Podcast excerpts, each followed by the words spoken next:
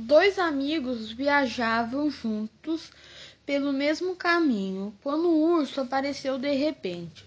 O homem que ia na frente subiu numa árvore e lá se escondeu, e o outro, estando para ser apanhado, caiu no chão e fingiu-se de morto. Quando o urso aproximou dele o focinho e o revirou de todos os lados, ele reteve a respiração pois dizem que o urso não toca em nenhum animal morto.